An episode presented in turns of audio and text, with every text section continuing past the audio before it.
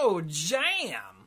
Hello, everyone, and welcome back to another something or other filled episode of Monday Night Magic here on Nougat. It's filled with twitch.tv slash themanapool as I ignore whatever Cluze is saying and just soldier on with the intro. This is episode 661 of Monday Night Magic. Good lord.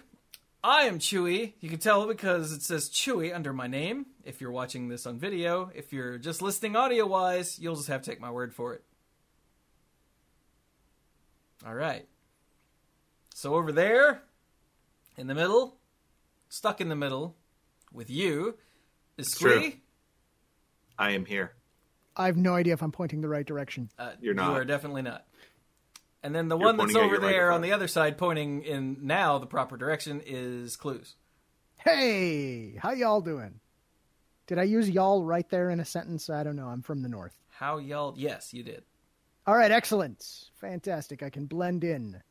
Now, but now what we need you to do is conjugate y'all. Uh, it's y'all, y'alls, Ah, all y'alls. I think. That works for me. Can you Okay. conjugate nouns? We just did. Okay. All I right. I don't think you're gonna follow any rules when you start with y'all. That is also accurate. All right. So, uh, apologies. Oh, that sound you heard was my elbow. Apologies for uh, it being Tuesday, but no, No, you just stop there.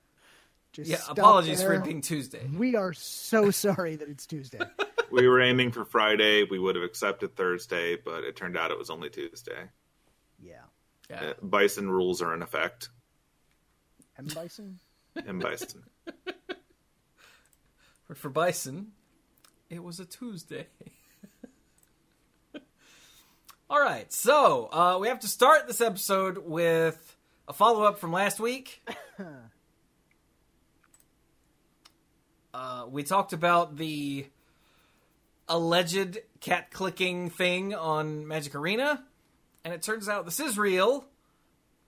And Well- the do what? I mean, we're following it up with an article from the same source. So, Oh, there are links to the forums in here. oh, okay, never mind. Yeah. Carry on. At least I think there was. But apparently, the WotC community manager, who is never named in this article, Is it you? no. But uh, the WotC community manager responded on the Magic Arena forums saying that yes, we were uh, handing out five day bans for people that clicked on the cat a lot, but you had to click on the cat a lot, like a lot, a lot, over the course of many games, and then we send you a five day ban. This is not like, oh, when I get bored, I click on the cat a couple times. No, no, no, no, no. Uh, the community manager even said only about 50 people were suspended and only for five days. The people who were suspended were clicking the cat over 150 per minute, and it was constant. There were thousands of clicks per game. It wasn't a one time thing either. This was over multiple matches. If you've just been Ye- absent mindedly clicking the cat, you won't get in trouble. It's kind of a you know what you were doing. Yeah. Yeah, that's a lot of clicks. Like even if you get bored and you click on things, you're probably not going to do it that much. And if you've noticed it does crash people out once, you'd probably stop. So this happening over multiple games is problematic. And they're like, yeah, five day ban, ban. Now, the problem with this is that WotC didn't tell anyone this was a problem. Yeah. Whoa, whoa, whoa, whoa, whoa, whoa, Chewie. I'm sorry. Are you implying that WotC didn't communicate something sufficiently? Uh, yeah, yeah. All right. I'm I'm shocked. It's a good thing I'm sitting down. It is a good thing you're sitting down. Otherwise, we wouldn't. We'd only be looking at you like your crotch instead of your face. So I No- appreciate nobody you sitting that. down. And That- besides, that's a different night yeah. magic. That is a different night magic and a different tier on Patreon. Uh, no. the, the gutter tier. But uh, like, I, I like that the the player who initially posted their concerns on the MTGA forums didn't like it. It should not matter if you ran the numbers or not, the player responded. You sold us a product, didn't warn us it had a flaw, and then started banning people for using something they paid for. Which, okay, but you were using it to crash your opponent's games so you would get free wins. So maybe you should shut your stupid face hole. This is kind of like how there are glitches in Magic Online and they're problematic, but when it becomes clear that you're taking advantage of a glitch to, you know, win or cause your opponent to lose or just do something you're not supposed to, then it becomes cheating. That's Yeah, what this is. It's vital that everyone remember what we refer to as rule number two, since rule number one is no dying. Rule number two is Wheaton's law: don't be a dick. Yeah. But of course, I mean, they were caught doing something wrong and punished for it, so of course they have to complain about it publicly. And of course, freaking Dot Esports, this garbage website, is going to uh, report on it. But uh, this is totally a thing, which is why we're following up on it. This is real. so, yeah. Don't obsessively click your cat 150 times per minute, thousands of clicks per game over multiple games. Just don't do that, and it'll be fine. Yeah, I believe you should have the ability to not do that. Like, if you're having trouble with it, might I recommend downloading a picture of the cat and putting it in a different window and clicking on that if it makes you feel better? These I'm sure things you can could get uh, an animated GIF of the cat doing its thing, and then you don't even have to click. You could just look at it. Yeah. or you could, you know, poke a real cat a thousand times and see what happens to you. Yeah, I don't recommend that. Yeah. I don't either, but you wouldn't do that in real life. Why would you do it to a virtual cat? I actually went to the Humane Society this weekend and spent some time with some cats. Well, well, did you click them a thousand times? Goodness, no, cats hate Well, that. then, see, don't do that. Okay then. So there you go. That's uh, just to follow up to a thing we talked about last week. It is totally a thing, but apparently you have to abuse the hell out of it to actually get suspended, and thus far only around 50 have done so. At least as of the time that this was uh, updated on 718. It is now 723. Mm-hmm. Right? We good? We good. Yeah. All right. Okay, so now the big news for the week. Uh, Yes. Magic did their panel at San Diego Comic Con and revealed a lot of Stuff. stuff. Yeah. Many, many things. Yeah, they're they're things with a capital T. And then immediately after that, an article went up on the website that explains a bunch of stuff. Yay. And if you haven't seen this article, you really should. There's a lot of details in it. We're going to hit the highlights. We'll probably not get anything wrong, but we'll see. I mean, it is it is us, so I mean, we're Your totally going to get it wrong. We're going to give you links. We are simply introducing. Yeah. right. All right. So first up, the October set is Throne of Eldraine. Yes. It's uh well, here it is. Think Camelot meets Grimm's fairy tales. I'm in. Yeah, I was going to say. Yeah. Let me let me just start there. We're we're gonna we're gonna talk about a number of aspects of this article. There's going to be some positive stuff. There's going to be some negative stuff. I want to try like try to highlight the positive where I can. I love it. Like the the concept of this set, fantastic. Totally on board. It's great. Yep, yep. Well, Yeah, it looks like it could mix my favorite parts of Lorwyn with my with the same approach that was taken to the Innistrad or Theros sets, where it's like, here's the thing, let's play with it. And I think that that's a fun mixture to have Grimm's fairy tales and like you know Arthurian legend playing around. Oh yeah. There's a lot to do there. So one of my favorite little details that they did already, uh, the first things that we saw of this was, uh, I believe, Saturday morning. There were some images that were posted on the social medias of a invitation to uh, Throne of Eldraine uh, when pre-release happens this fall. So they were these like you know flyers that were handed out. And on it, you can see these little fairies who are obviously small because if you look at like they're they're like someone's got a shield that's made out of a button, but one of them has a spear, and the the head of the spear is obviously made out of the nib of a fountain pen. And I thought that was amazing because I love fountain pens. So Here, here first, everyone. Cluze loves fairies. Just a little. That is not what I said. Just a little detail that I thought was neat. Um, play red. That is all.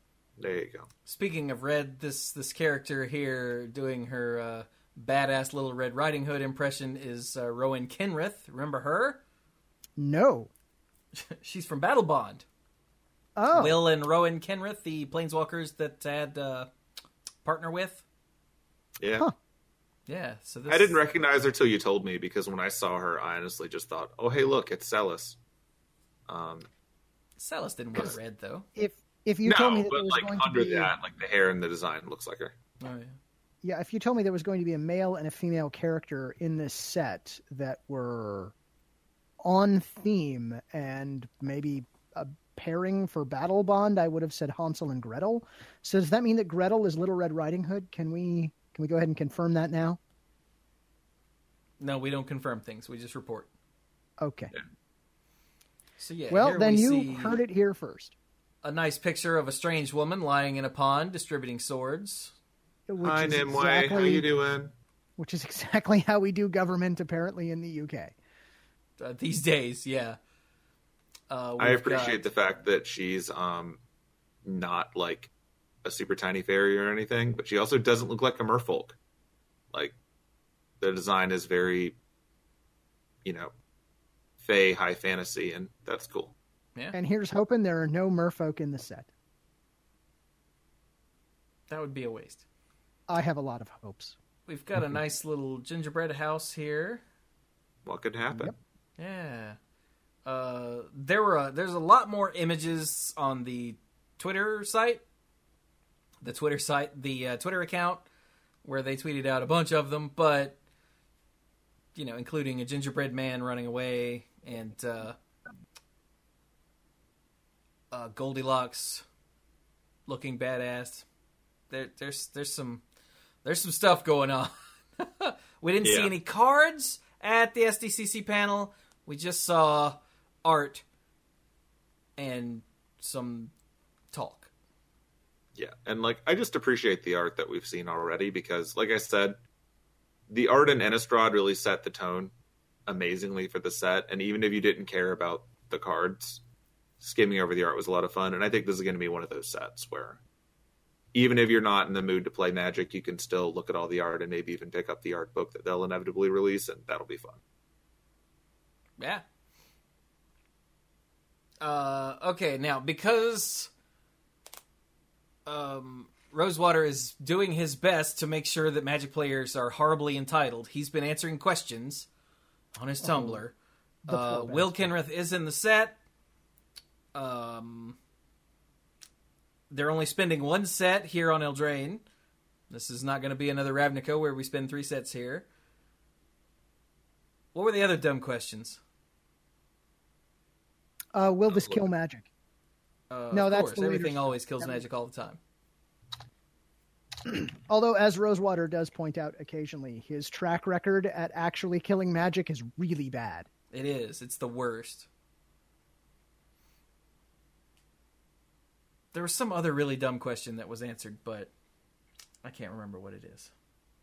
But rest assured, if you've asked a dumb question, Rosewater possibly answered it already because for some reason he wants Magic players to be entitled. I don't know. To- Uh, but oddly enough, while this is big news, this is not the only big news to come out of the uh, SDCC panel. This isn't even the biggest news, I think.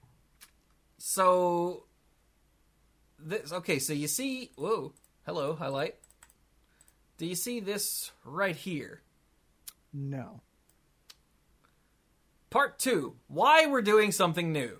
Last year, Wizards of the Coast went through a reorganization. We shifted to what is known as a studio model, where teams are built around supporting a particular product.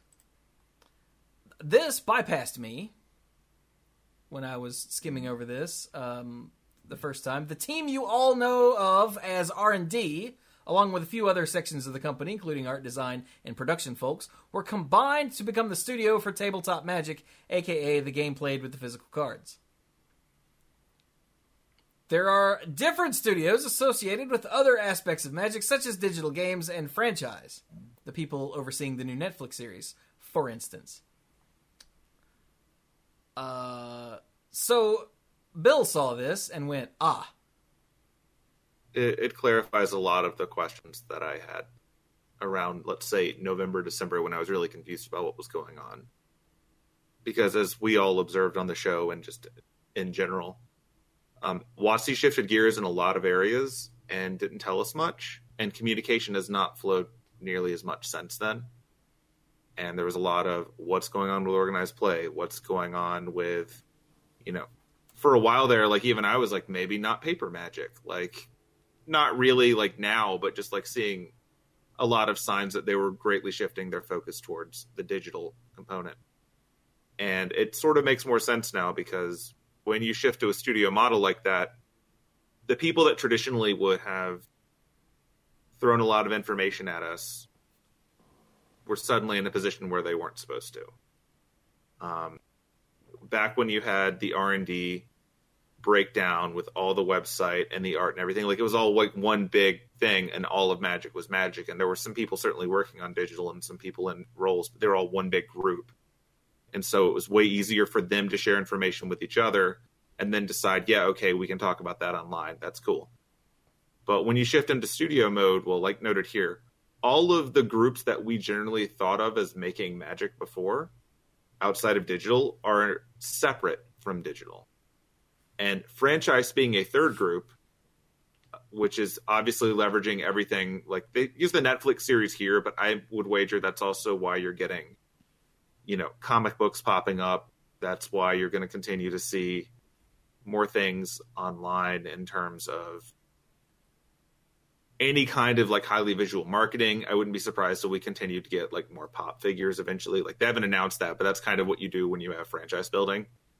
A lot more merch will come out of it and a lot of um, cross promotion so we'll probably see more of that now that there's a group that's you know dedicated to building their brand and leveraging it that way um, this works out great for people like me who don't really play as much as we used to, but we still are interested by the world and setting. But it does mean that we're going to get a lot less out of like Rosewater and the people that work directly on the cards because they're just working on paper now. They're not building for everything. They're building for paper, and someone else's job to adapt that into digital or adapt that into other stuff. So when there's less overall communication internally, which I'm assuming. I mean, I'm sure if you ask them, they'd be like, "No, we're talking all the time," because they probably got meetings and whatnot as before. But when your job is very strictly, this is your product and this is what you do, you're probably going to focus on that product because that's what you're getting paid to do, and that probably means like we will get less information. Like you'll note that none of these three groups is associated directly with organized play.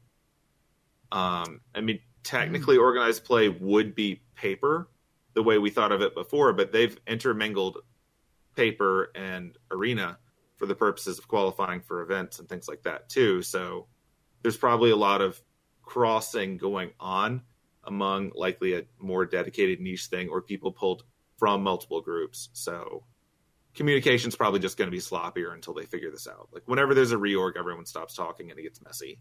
And generally, you don't announce you're doing a reorg because ideally seamless. Um, but like now that I get that and I understand what's going on, this makes way more sense, and I'm less nervous about it because it just means that a lot of the problems that we might have seen for the last year were likely transition hiccups, and we just didn't realize it till now. So, so this Bill, is actually a good thing. Yeah. Have you ever been through a reorganization at work? Several times. Yeah. So he's speaking from experience. Yeah, they're not bad, by the way. Like people groan about them if you hear about them and you've never been in one. Like they're miserable at the time because you don't know your role, you don't know what's going on. And like even the most veteran and experienced companies that have a total plan from the beginning, you're going to come up with, you know, twists. Things will happen that you have to get figured out. And there's just a lot of bureaucracy while you're doing it because people are building new rules and figuring out roles. And there's just always going to be hiccups. But usually when you do these, they're for a purpose. And when you pop out of it, it was generally speaking, better for the company overall once you get there. So having the magic people focus on tabletop means good things for those of us who care about paper magic. But when it comes to people who, um, you know, are more interested in these other things. Like again, I'm ecstatic that they have a franchise team. So I think this is going to be great for me because I'm way more interested in seeing what you can do with the world and the setting than I am in actually buying even more Magic cards and playing every week. And I as personally I, can't wait for the movie. I mean, sure. As long as there are no Wayans in it, we're good. Um, we we can't promise that. I mean, who could? But yes, um, I am the dork is correct in the chat. Like for me, a reorg is usually shuffling the deck, but sometimes it's also um, running off to the command zone because I hang out there sometimes. But you know, reorging your cards is important. You have to completely randomly reorg your cards, otherwise you're cheating, and that's not okay. And remember, it takes seven uh, riffle shuffles to uh, sufficiently randomize your deck. Yeah, otherwise it's not a reorg; it's just a siloing, and that's called um, cheating. So don't do that. That's right. Do not, under any circumstances, pile reorg. Never do that. But yeah, you'll notice Only this says last year Wizards of the Coast went through a reorganization, and I'm wondering when last year because we really started to feel the what in the blue hell is Wizards doing about I want to say like late October. I'm gonna say October, like straight up. I'm fair, I'm fairly confident it was around October. Um, odds are it was actually started sooner than that, but because they already build stuff so far out in advance, we didn't notice. Um, but that was when they started being like, "Oh, we're not doing this event, or we're moving it to that time, or we're not going to announce certain sets and certain plot lines and certain whatnots immediately." Like I think it was around then. Um, and they tend to last for like, I wager, even in the most you know put together companies, probably four to six months. So they probably figured that all out by now, but because everything in WotC is delayed, we just are still getting some of the hiccups from it. Hopefully, But yeah, so that was something that just stood out to me while scrolling in. Like, it's obviously not the focus of his article, but to my knowledge, they'd never announced they were doing this before, so this was fun and insightful for me. Yeah. So okay. But as for what they're doing, uh well, the name of this article is Project Booster Fun, which It is. is dumb, but whatever. Sounds like a thing a doctor would tell a child before giving them a shot, Okay, and then the child hates them. I- I, I want to be I want to be clear. Here's something that I want people to keep in mind as we talk about the changes that are coming. Okay. The thing that they say in this article is that uh, during that uh, that reorg, the the folks in the tabletop team came up with the following question, and it's here in this article: How can we make tabletop magic even better? Okay, that was their goal. And the answer they came up with is two pronged, and the two prongs are surprise and agency. So I want you to keep those two things in the back of your mind as we talk about these changes and ask yourself if these were, I'm not going to say the best answers to, to that question how can we make tabletop magic even better? Because that the answer to that question is going to be different for every person. There's no way to, to be 100% crystal clear at the beginning there is no way to make every magic player happy at the same time. So keep that in mind. yes, that is some stuff we'll literally not about. possible. And uh, we as a collective have not really talked in depth about these changes yet. So you're going to get some genuine responses and some genuine debate from us tonight as well. Um, but but to be clear, the question was how can we make magic even better? And these are the answers that they came up with. Yeah. Okay. So surprise and Go ahead. agency. Um. So first up, they upped the foil, and they're calling them foils. It was pointed out in the Discord server that they always call them premium cards. yeah, Hmm. And in this article, he just straight up calls them foil. I'm wondering if that's because premium cards is going to mean more things in the future. Ooh. I'm confident that's what that means. Yeah. I think you're right. So they've upped the foil drop rate, which we talked about from Magic 2020, Yep. Yep. which is the first place that happened. Um, But And we so get previously it was one in 67 cards were going to be a foil. So you had a 22.5% chance of opening a foil in any given booster. New drop rate is one in 45 cards, giving you a 33.4% chance. So basically, one out of every three boosters on average. That's be careful, statistics don't work the way you think they do.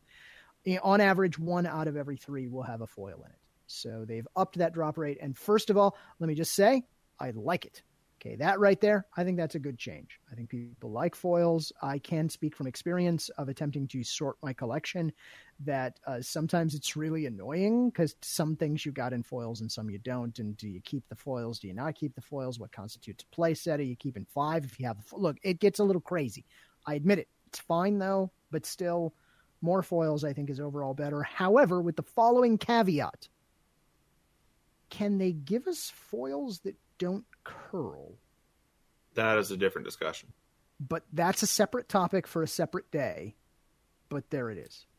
more importantly, not just can they give us foils that don't curl, but can they give us cards that don't exist only in foil? Yeah. Like, okay. I don't as know, long as we Nexus avoid of that. Fate. Yeah. And the answer to that, it turns out, spoilers, is yes, but we'll get to that. So, okay, we get to see three new treatments of things that are going to be in booster packs of some sort. We've got borderless planeswalkers, like they did in um, the Mythic Editions. Mythic editions, yes.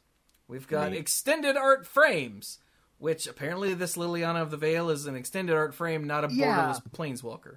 I was going to ask you guys about that because I can't quite tell the difference on that particular piece of art if that is extended art frames or borderless planeswalkers. Where you can tell, so take a look. At, I assume that they're up on the screen there. I can't actually see the stream right now. Yes.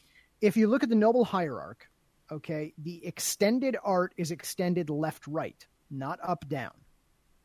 The Liliana of the Veil, I believe, is extended left right, not up down. But if you scroll back up to the uh, Crap the Mind Sculptor and uh, Karn Scion of Urza, you can see that the, the artwork goes all the way both up and down. Okay. So it's a really subtle distinction between these two things but it looks like only planeswalkers will ever be okay i won't say ever currently only planeswalkers will be the extended both up down art and other things can be extended left right if that makes sense Ooh, it also says while the rules text is identical, the borderless planeswalkers will have different art from the normal planeswalker cards. Oh. That's another distinction. And this Lily of the Veil is the original art. So right so the art oh here it is. The art on the extended art frames is the same as on the normal versions, just with a different aspect ratio. Okay. now here is a question i'm going to ask okay i'm going to i'm going to put it to to I, I don't really want this to be like a topic of debate between us but i want people to think about this and to consider it would you be happy if magic went to the extended art for all art period full stop? I, I like it being special. see that's that's the question. And i i don't really know the answer to that myself at this time. I think it's neat. I really like it. It it reminds me a lot of for those who play arena if you've got the uh, the cards a card style that has that kind of motion to it it does kind of a similar thing to this extended art idea. I mean it doesn't move because obviously we're not in harry potter here but still. Um, so is this a thing that needs to be does it need to stay special or what if we did this all the time? I don't know. Think about it. Anyway This is carry on. completely irrelevant to the news. it is but look i just think it's something that i'd like people to consider so Fair think enough. about it in your spare time and there you go carry on okay, mo- moving on to the actual stuff to talk about. We've got showcase frames. What? So Yeah, this is not a single thing. This is a special thing that will be different in each set. So, for instance, here is the new frame. Uh, oh, this is the badass Goldilocks I was talking about before. This is a new frame that will be for some kind of card in um, crap. Uh, Throne of Eldraine. There we go. yes I was like, Throne? Thrones? It's singular. Throne of Eldraine. Oh, Uh, and toe. Y- yes, thank you.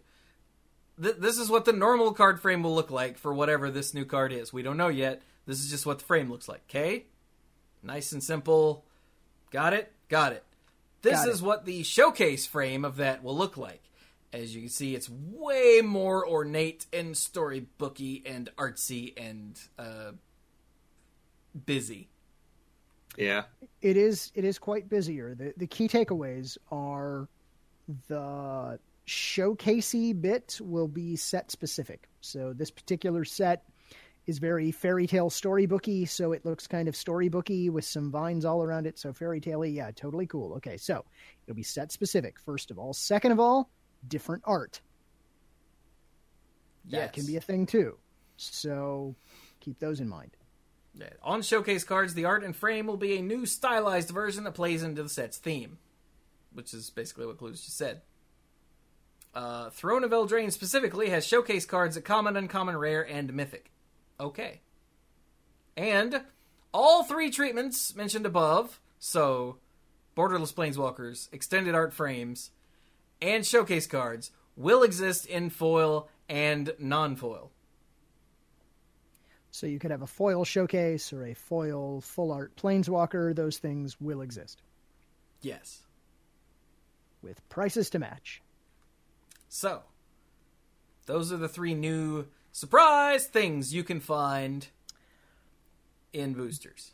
Buried in there is a fourth, I'm not really going to call it a surprise thing, but a fourth change. If you go all the way back up to the beginning, there is a new frame for tokens. which we saw in 2020, so that's not really new. Yeah, but it is it, it, it bears mentioning because there it is. Okay. All on. right. So, uh, that is the surprise part. New stuff to open and go huh, at. Right? Makes sense? Makes sense. Right. So now the agency part. Uh, and this is the one that's got people grumbling, but everything always has people grumbling, so whatever. Um, mm, they wanted to give Magic players a little bit more control over what they're opening. Does that does that sound right? It it does, and I mean that's really what they're getting at with agency, right? I mean there was a time there was a time when a booster was a booster was a booster, right? You want a booster of Throne of Eldraine? Here's a booster of Throne of Eldraine. We all know what that means. It is a 15 card pack, and it's only 15 because is it only 15 because we're counting the land? Is that the way that works?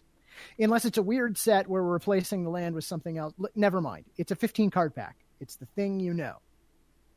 Yeah. Unless you want to go back a long time and it's like an eight card pack, but still 15 card pack.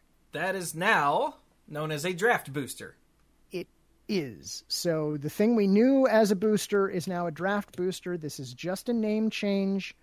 Overall, there's nothing to see here. If you are drafting, this is what you're opening. If you are playing sealed, this is what you're opening. If you are buying a booster box, chances are this is what you're opening. Okay, we're clear. So booster Right. packs, as we know them, are draft boosters. Okay, Right. Okay. Yes. Even if you don't like that filthy draft stuff. Uh, next up, we have theme boosters. Now, this is not new. We have seen these in the past, most recently with uh, uh, Guilds of Ravnica, Yep. where you could get guild theme boosters. So these are going to be an ongoing thing for now. So this is for players who want to get lots of something specific. People Wow. like Cluze who want red cards. Y- Yeah, For exactly. instance, yeah. So in in this case, for Throne of Eldraine, Eldraine, El, El, Eldraine. I'm going to get that right someday. Today's not that day. Uh, here, the theme is colors. So back in Guilds of Ravnica, it was guilds, so you could buy like a guild booster. No, no, no. Here, it's just we're going to have five different ones, one for each of the colors. Yeah. And here, here's it's not going to be a 15 card pack. It's going to be a 35 card pack. Yeah. So you could go and you could buy uh, the blue pack, and it would have 35 blue cards that you could throw away. Or you could buy the red pack, and it would have 35 red cards that would be worth playing. So it is up to you. Now, I. As as we talk about this, these things, we haven't actually gotten to the one that's going to be like controversial yet. But here, if we just take a moment and let's just look at who is the target with a draft booster? It's right in the name. People who want to draft, right? That that pack is set up with commons and uncommons and rares and balanced in such a way that you have a healthy, theoretically, draft environment. That's what it's for. This thing, the theme booster, this is not a thing you draft with. This is a thing that it is targeted at and I'm going to I'm going to say something here and I don't mean it to sound mean because that is not what I mean by it. This is targeted at casuals right? If you, because if we we're going to get to a breakdown a little bit later on as to what's actually in one of these. And it's not like oh since it's 35 cards there's like what like five rares and like 10 uncommons and like 20 commons. No no no no it's not like that. This is targeted at casual players. And let's be 100% clear and 100% honest with ourselves. The vast majority of people who play magic are casual players by numbers. Everything WotC has ever said bears that out. So this is targeted at them. And I think this is a good product for them, right? Because when I open up, when I open up a booster right now, even even myself, and no, I'm not a tournament grinder. That's absolutely fair. But when I open a pack right now, if my rare or mythic is blue, I feel like I was ripped off, like I lost, because that card is useless to me because I will not play that card. But here, I'll play pretty much all the cards that are in it, and that's just fine. Is that a fair way to describe this? Sure, yeah. Okay. I mean, it, it has the nice effect of, and I'm sure this will probably be a thing when people are inventing new events, but if you want to make a magic deck, you could buy one of these and grab a whole bunch of the same land and it may be a giant messy mess, but you could do that, and that could be a a fun, more controlled way to play sealed without the rare heaviness too. Yeah, but um, for the most part, yeah, these are focusing on people who just want to get a bunch of commons and uncommons that they can play together. They'll all be in set. They'll all be themed together. It'll be fun.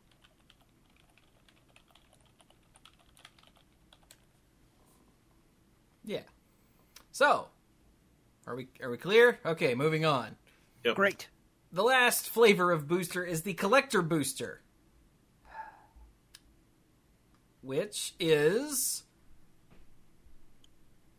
well, it's aimed at the player who values collecting the cards. The the uh, collector boosters will range between twenty and twenty five dollars per booster. Although there's no MSRP. Yeah, it's, it's uh, depend on your region and where you shop and it's designed to be the best value if you're prioritizing collecting hard to find cards. This gets you more foils, more of the treatments. Uh, it's the only booster where you can get the extended art cards. And this is. Let's see, only in English and Japanese. Mm, there's really not much else to say about this without getting into the nitty gritty, which is the next section. But this is yeah. where all your high dollar stuff is going to be. this is where your high dollar variants are going to be. Yeah, yes. I think a fair way of saying that because, as mentioned, the drafting packs are the same packs we've always had that we've always managed to get the cards that we want to play out of. This is the fancy alternative that's going to give you fancier versions of stuff, but you're still not buying singles, so you're still rolling the dice, so to speak. Yeah. Now, the chat is already there's a there's a person in here who said more greed from WotC. No. WotC isn't uh, any okay. greedier than any other company that makes a product that it sells. Okay, that's They fair. know that there's a market out there and their attempts to recent attempts to please that market have been horrendous failures. See two of the last three Mythic editions. Yeah. Well, they did sell a lot of them, so I don't know that we can necessarily call them a failure. There were complaints. they're a horrendous failure from the per from the point of view of the consumer. Oh, absolutely, sure, yeah. Uh, d- demand far outstripped supply, and there's no indication necessarily that that's going to change at all. Because while draft boosters and theme boosters are things that, yeah, they'll just print them till they stop. Collector boosters are still going to be a limited print run.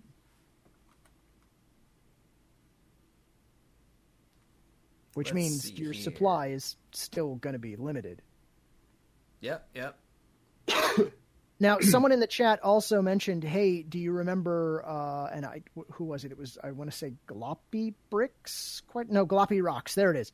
Uh, do you remember the Shards of Alara premium booster packs, the all foil Alara I do. booster packs?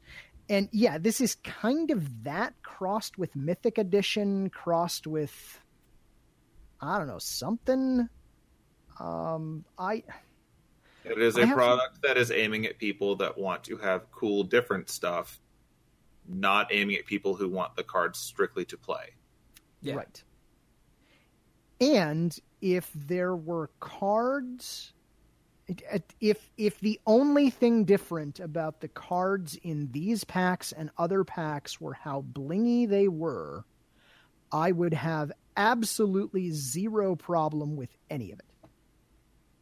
Absolutely zero is what I'll say. All right. So, let's, However, let's get into the nitty gritty before Cluze. However's. sure. Uh, so let's go. Your draft booster. This is what you know and love. You get a rare or a mythic, three uncommons, ten commons, a land, and an ad or a token.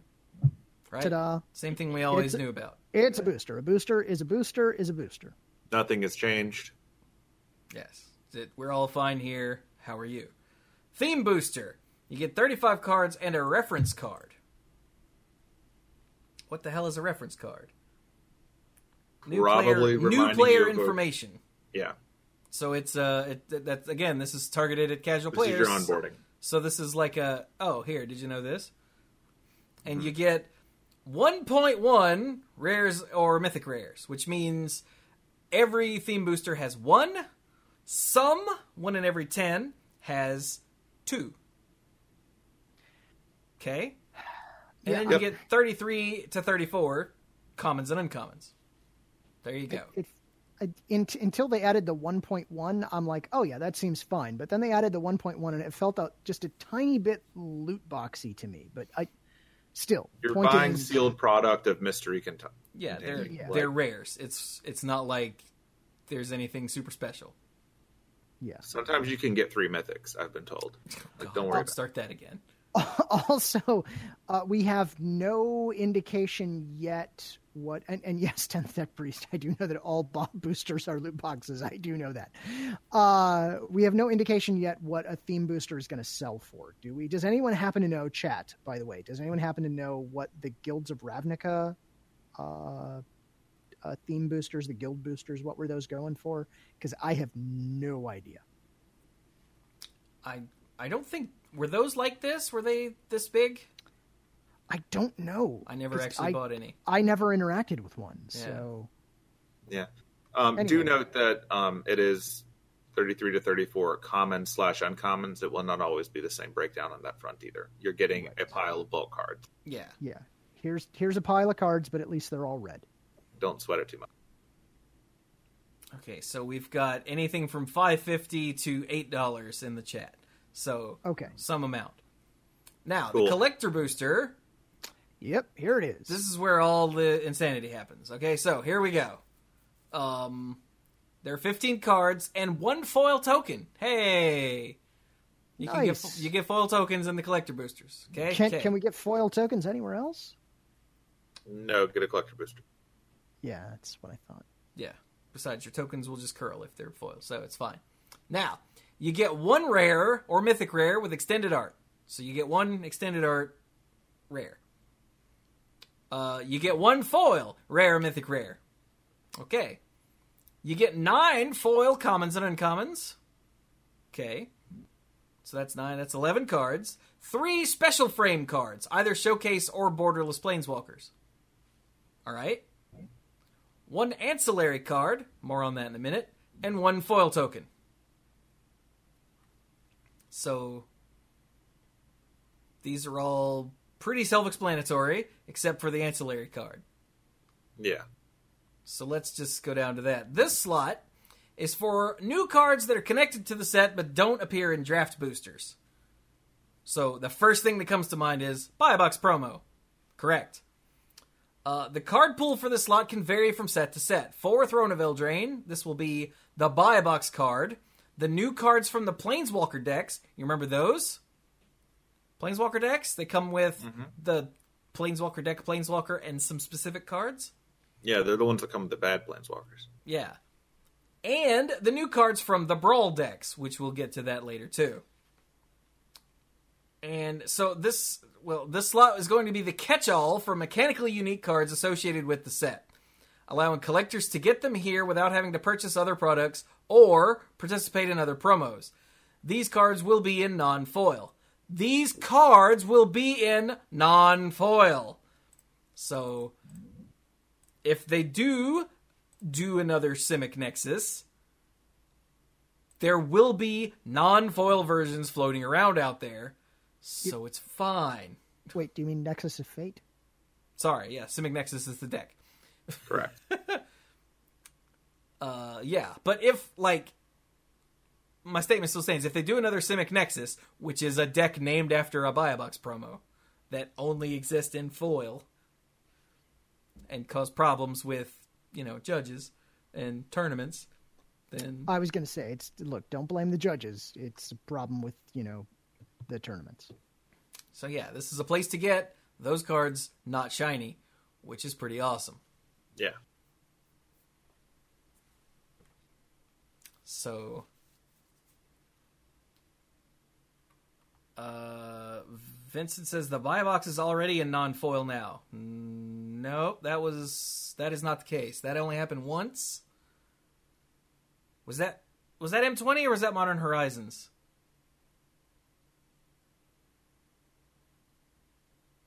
Why am I asking you guys? You don't know. Chat, was that M20 or was that Modern Horizons? There was one of those where Apparently, it was just Modern Horizons.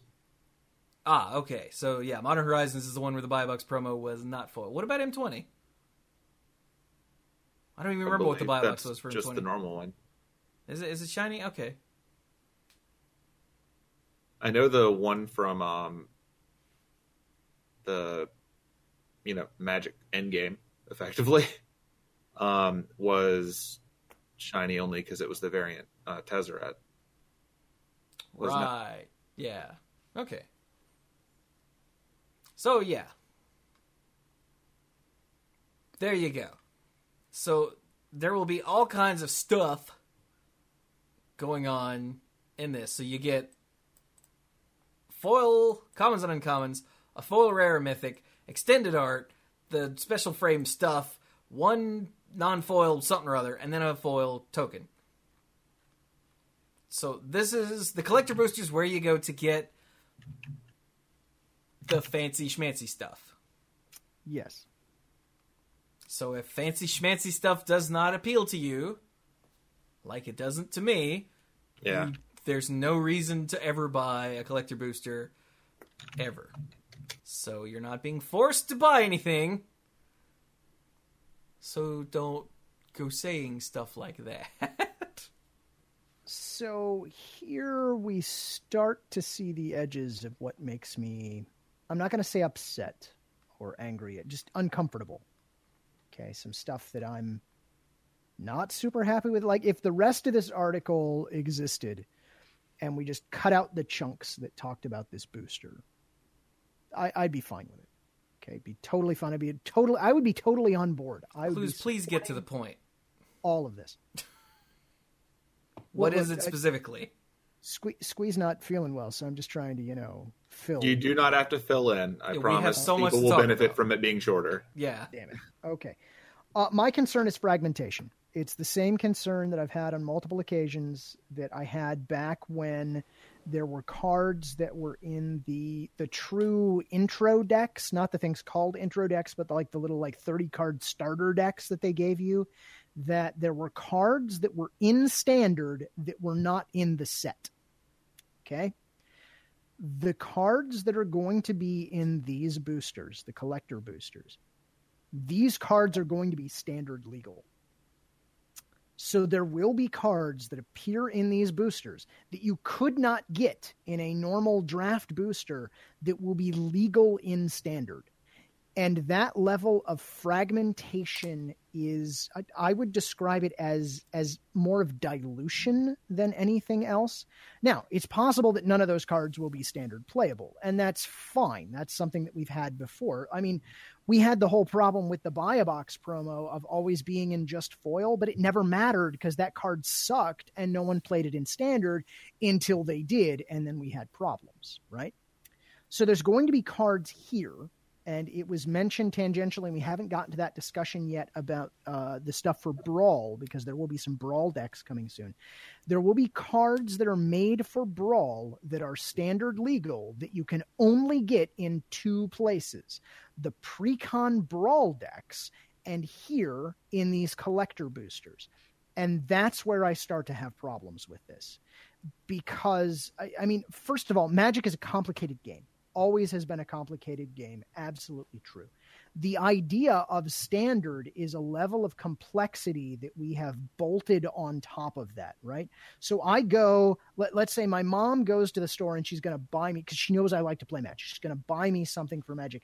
Oh, here, I bought this thing for you and brings it home. Okay, well, hopefully, if I'm lucky, fingers crossed, this thing actually is currently in standard because we're assuming in this particular example that I'm a standard player. So we're assuming that my mom did not go to a store where they still had boosters for, oh, I don't know, new Phyrexia lying around. So let's start there. But now, not only does it matter what set it's from, but did my mom pick up a collector booster or a theme booster or uh, a draft booster? What exactly did this relative of mine pick up? Now, I'm not saying that this is a huge problem that everyone's going to have, but if, if you want the elevator pitch, if someone is brand new and you're trying to explain to them how to get the cards they need to actually play in standard, now what do you tell them? Go to a card shop and buy singles. It, I was going to say the, the correct answer is you go and you buy singles, but it it it's added another layer of complexity to the standard rotation puzzle that you know i'm not saying that this is backbreaking. I'm not saying this is a huge problem but anytime they do this sort of thing it makes me uncomfortable.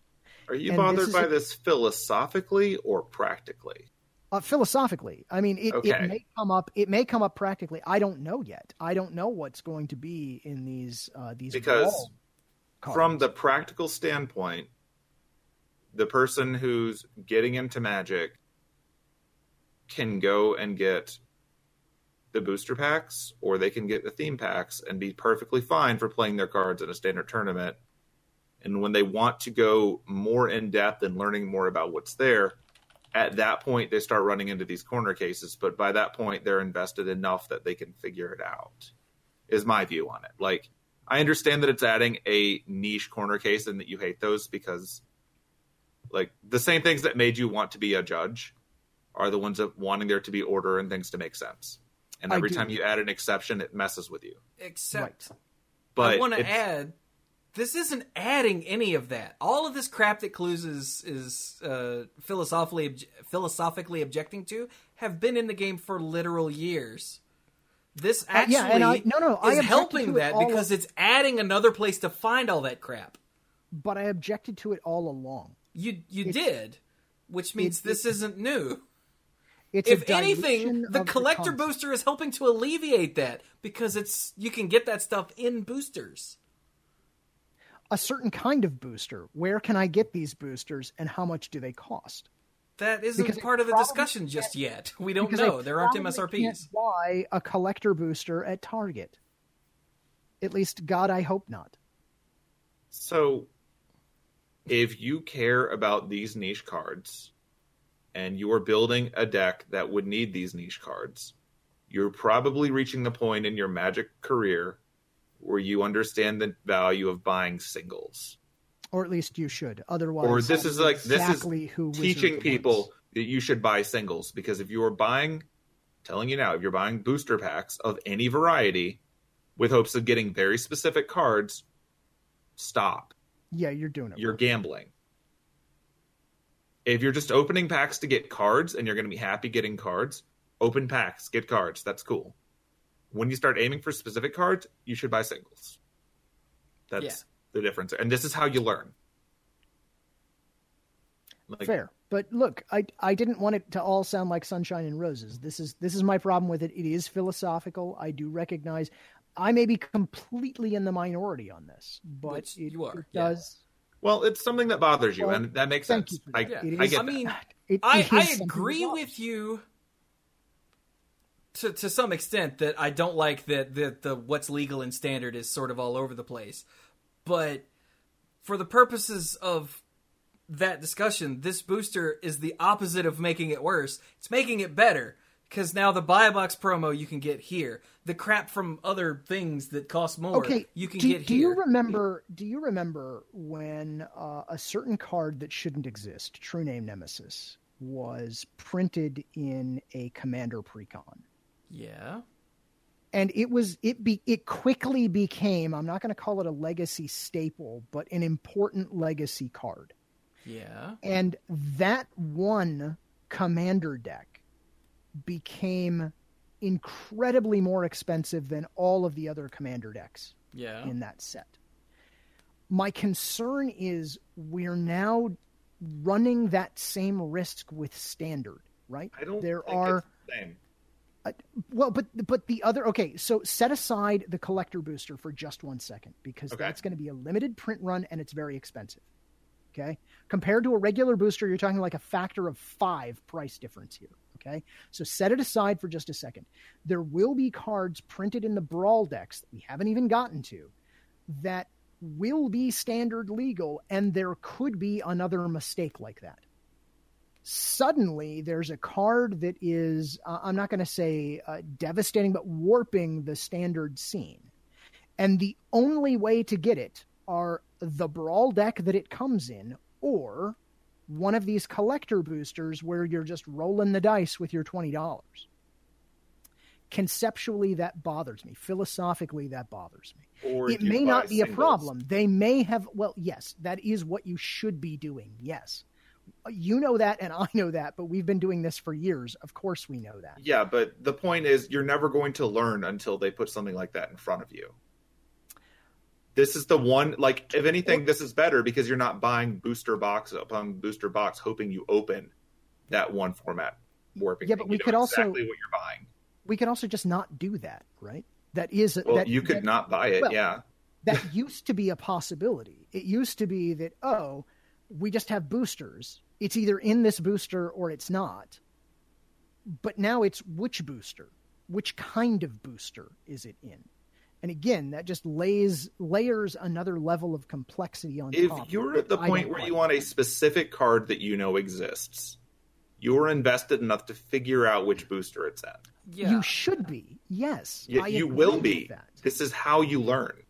yeah. That, Or- that is, that is how this works. Or we could not do this. Right?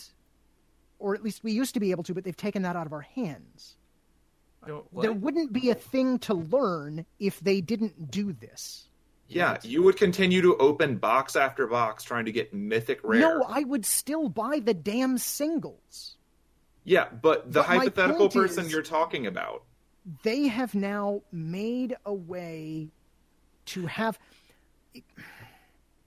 My objection is philosophical and has been noted. Continue.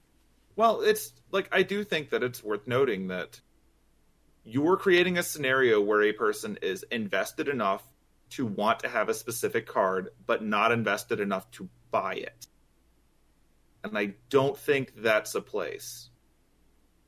And that's why I think that I understand completely not liking the complexity of this, but there were always been cards that were hard to acquire. That's the basis of it and this is just a different way to get some of them. Like personally, I'm more annoyed by the buy a box ones And uh, this introducing more of them into circulation, especially if they're not foil, is making an existing problem better for me. And if they screw up and they manage to put the best card ever in a brawl thing, they're going to print more of those. Well, let's let's take that example. Okay, here's how I would fix the buy a box promo issue. Don't make the buy a box promo a unique card. Make it a unique art variant of a card that already exists in the set, That's what they did for like years. they used to. yeah. I think that was better philosophically. Sure. And And it's not like they didn't sell boosters then. yeah. I mean, like, I'm not going to pretend that they're not doing this to make more money. I just don't think it's as big of a problem as you do. Yeah. But I mean, like I I said, at any point say that this is a horrible problem that's going to kill magic. No, we have different values on this one, which is why you're more upset about it than I am. I'm not saying that either of us is right or wrong, but I'm acknowledging the entire reason I asked if this was philosophical was entirely because like you don't think this is Oh, going no. to actively hurt No, Magic. I don't think you just that don't little like Timmy that they're is doing going this. to cry himself to sleep because he keeps cracking open these collector boosters and not getting the card he wants. Because if that's what he's doing, he's a dumbass and should just go online and buy the single he needs. Because if he can afford to buy several collector boosters, Because if he can buy several, he can buy the single. he could totally just go buy the single, even at some stupid marked up price. So, yeah, I, it. Everybody okay over there? ow, You, I may or may not have slammed my elbow into the corner of my desk, and it hurt very much bad. Yeah, rule number one. Um, it, it's it's similar to okay the. I I did not care philosophically for the Mythic Edition uh, concept because I thought they were horribly overpriced for what they were doing. Sure. I, I feel like the whole collector's booster kind of falls very much into that same category. That it's like stupidly expensive. Sure. I mean, at, at least all of the cards, like functionally the cards, not the look, not the treatment, but functionally the cards, all of the cards, I think, with the exception of foil tokens, you can find in some other product in some other way. It may be very limited which products you can find them in, but at least you can find them somewhere else Yes. and and that's that I'm fi- that part of it philosophically I'm fine with. Although they are kind of jerks for sticking only foil tokens or for foil tokens only being in these collector boosters. That's Are you bothered by the fact that a lot of those cards and their other forms are out of print? So that this is now the only way you can buy new ones, or are you okay with the secondary market enabling those cards? I'm totally I I if I understand your question, I'm totally okay with the secondary market. Okay. Like I only say that because I think that this is going to be the same kind of boat. Like they'll sell out of these. You'll buy them on the secondary market anyway. These are limited print run, just like anything else that's run in the cards. There are less of them. That's how rarity works. Yeah, I mean, it in in a sense, it is artificial scarcity taken to its logical extreme, right? Because it's Yeah. not like they couldn't print more of these cards; they Sure. can. They've merely chosen not to, because And then they can charge a premium for it. Well, yeah, And it's the same as having a limited the- print run on the Mythic Edition, which we said they did on purpose to make it more special. They Yes. did. It's yeah. the same. I'm pretty sure this is replacing the Mythic Edition thing. God, entirely. I hope so. I that would make the most really sense so. given they blatantly were doing the Mythic Edition to try out cool new card frames. Yeah. Um, so, so, Cluze. we got would there. you rather them still do ridiculous crap like the Mythic Edition and all of that, Mm, or the collector booster that has all that stuff in it? I would rather have the collector booster, but I wouldn't make it the way they did. But that they didn't Okay. ask me, so That's fair. Like I get it. yeah. I I actually this is going to sound really weird, and I I feel bad for saying this. I actually preferred conceptually the Alara Premium booster to what the collector booster is. Because the Alara Premium Booster was entirely foils that you could get out of normal packs. Correct. Yeah. Because I I want there was nothing unique to them. They were just cool. I got to open 15 foils. Yes, they were blingy, and I have no problem with blingy. I like Sure. blingy. I, I just want standard to be easy to explain conceptually, not, oh, also these 20 cards that you can only get over there. I mean, in the okay, going back to your elevator pitch, Yeah. those twenty cards will never, ever, ever matter in standard, except for that We one time that Nexus that of Fate. same happened. damn thing about uh, buy a box promos. Yeah, like I said, and except for that one time that Nexus of Fate happened, which And costs what does Nexus of Fate cost? us. I don't know. It's a blue card. I don't care. Well, if you don't, I, care, I will shut say up. that I was fundamentally annoyed. There's no swearing on Monday Night Look. Magic. Look, I remember being very annoyed about this. I remember being on my own soapbox about it. I also acknowledged, you know, a year later after seeing it, that I was definitely reacting because I was philosophically against it more so than practically. Because as we've observed, anyone who wanted Nexus of Fate could get it. Yeah. There were enough Nexus of Fates around to Yeah. make them available. People were able to play with them. Eventually, as the card eventually uh, with a proxy issued by a judge, sure.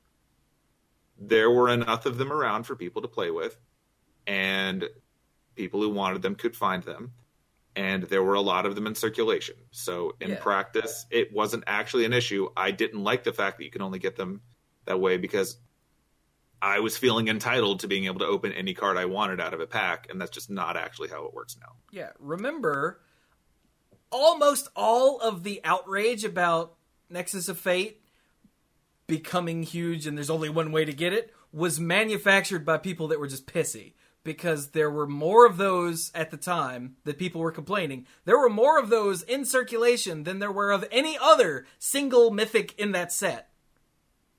I think if I'd realized how many of them were in circulation up front and taken a moment to think about it, I wouldn't have been as upset. But it didn't occur to me just how many of them were out there by comparison to other mythics. Yeah, which we didn't know at the time because WotC didn't tell us numbers Right. until it was a thing. Until I think everyone was Blake upset and they Rasmussen had said it. Yeah. Also, as a counter to my own uh, anger and vitriol, uh, I think that chances are WotC has learned their lessons from True Name Nemesis and Nexus of Fate, and that they are unlikely to repeat those sorts of mistakes. I think there's an, another thing that we can look at with this, and the fact that that ancillary card can be whatever they want, can be a relief valve. In the event that something in one of these becomes super important, they could just put it in the next set's slot there. This is a thing they can do. That is I'll true. also note that both of those mistakes were blue. Well, nearly every mistake in the history of Magic is blue. It's because it's the thing that breaks the rules. It's just Yes. how it's going to happen. But in the terms of this, I see this as something that they can use to get things out the same way that pre-con decks served that function for years too. In So conclusion, ban Island. Thank you for So, coming to my TED talk. I, I think that we've dug into this. We'll find out more. We'll probably have some opinions when we see prices, but honestly, the go-to knowledge that everyone who's into Magic enough to hear this should have is if you want the fun experience of opening a pack and seeing what random stuff is in it, buy a pack. If you want specific cards for a specific deck, don't gamble. Buy the cards. Even if they feel they cost too much, they cost whatever they cost. Yeah, and it's still cheaper than the other way you're going to do it. And in the end, it's probably going to be fine. Yeah, those prices are determined based on how hard it is to get the card you want. So you're not going to get ahead if you open a bunch of packs trying to get there. You might be lucky at the beginning. Long term, you lose money. So stop gambling. Okay. So now that we're past all of that, Planeswalker decks. Planeswalker decks are back. You know them already. Whatever. Uh, Brawl decks are also a thing because Gavin still works for Wizards of the Coast, which means True. he refuses to let Brawl just die because Brawl did die. But now they're going to resurrect it. With a minus Fair. one, minus one count. I was going to say there appear to be a lot of no. There appear to be a vocal minority of people out there who really like Brawl. Uh, yes, they And are both vocal and a minority. Yeah. So we've got uh, four brawl decks. They're sixty card decks, and they're gonna have seven cards in each deck that are new. Now, And not so that doesn't mean there are twenty eight cards. I think there are twenty new cards in brawl. Is the thing? Yeah, that I want to I want to say 20 is the is the number that was thrown out. Yeah, so there'll be cards that are they're going to be commander cards. We we know what we say, what that means when you say commander cards. They're Yeah. going to be commander cards. Yeah. And, They're going to be niche and cool, but not competitively priced. yeah, or Mana wise, they're going to be uh, like the mana rock and not even functional outside of brawl and commander. Yeah, that's true too. Which we'll get to that shortly, but there there you go. So there's but these are as Cluze said going to be standard legal and you can get them in brawl decks and in collector packs. Yeah. I mean, statistically speaking, they're going to be standard legal in the same way that the planeswalkers in the planeswalker decks were standard legal, but you would never play them in standard. Yes. So This is to alleviate that problem that Cluze had before, where someone buys you a thing that says Eldraine on it, and you want to play it in your standard deck. yeah, You Yeah. can. You probably shouldn't, but you can. unless there's been an emergency banning, but that's that's a story for Yeah, some- or unless the sun went 10-year-old nova and killed us all. But Uh, the, you know. hopefully soon. Uh, so finally, I think, not finally, we still have the bundle, but now in the bundle you get uh, a promo card. The promo card is uh, a card from the set with alternate art in a normal frame. So it's an old school alternate art promo. Remember those? Yay. They used to do those. Cluze misses those days. I do miss those days, but I do have a question about this product. Okay. Okay, there are some things about this product I absolutely love. One is the 20 foil basic lands. I think that's great because you know how I feel about lands. But the thing I'm confused about is why 10 draft boosters? That's price point. Yeah, Is the- is they've just- been changing. This used to be the fat pack, and they've Yeah. been changing the number and contents of things that are in the fat pack. Those have been creeping up since it was five. Yeah. I mean, I I can get multiples of 3 makes sense to me. But 10 just It's sounds like probably because they want to sell these for like forty bucks. Yeah. Yeah, I was going to say some suit somewhere said 10's a round number and it makes the Like MSRP, which we're not going to say out loud because we don't do that anymore, makes sense. so, the thing that you have to remember for these is that their main job is to live on big box shelves, Yeah. and they have to earn that space. Now remember, Cluze. Just because they're called draft boosters doesn't mean they're just for drafting. I I know that. I know that. But I mean 10 is a number that doesn't make any sense for any kind of a limited environment that you're No, do. it's not for that. It's No, entirely it- because they it's have to to cost have- forty dollars. Yeah, it's to have boosters to open. Yeah. That's what you buy a fat pack. I mean bundles for. Yeah. If you want weird, a long time ago, these things had books in them. That is true. They Yeah. did, and I missed those days. I do not because the books were almost uniformly bad. Yes, but I like bad literature. Well, there you go then. Hmm. Hey, look, there's a little more scrolling. Cluze is just determined to be the devil's advocate here for everything. Uh, and Look, then the promo packs, which are the a things. discussion. It was great.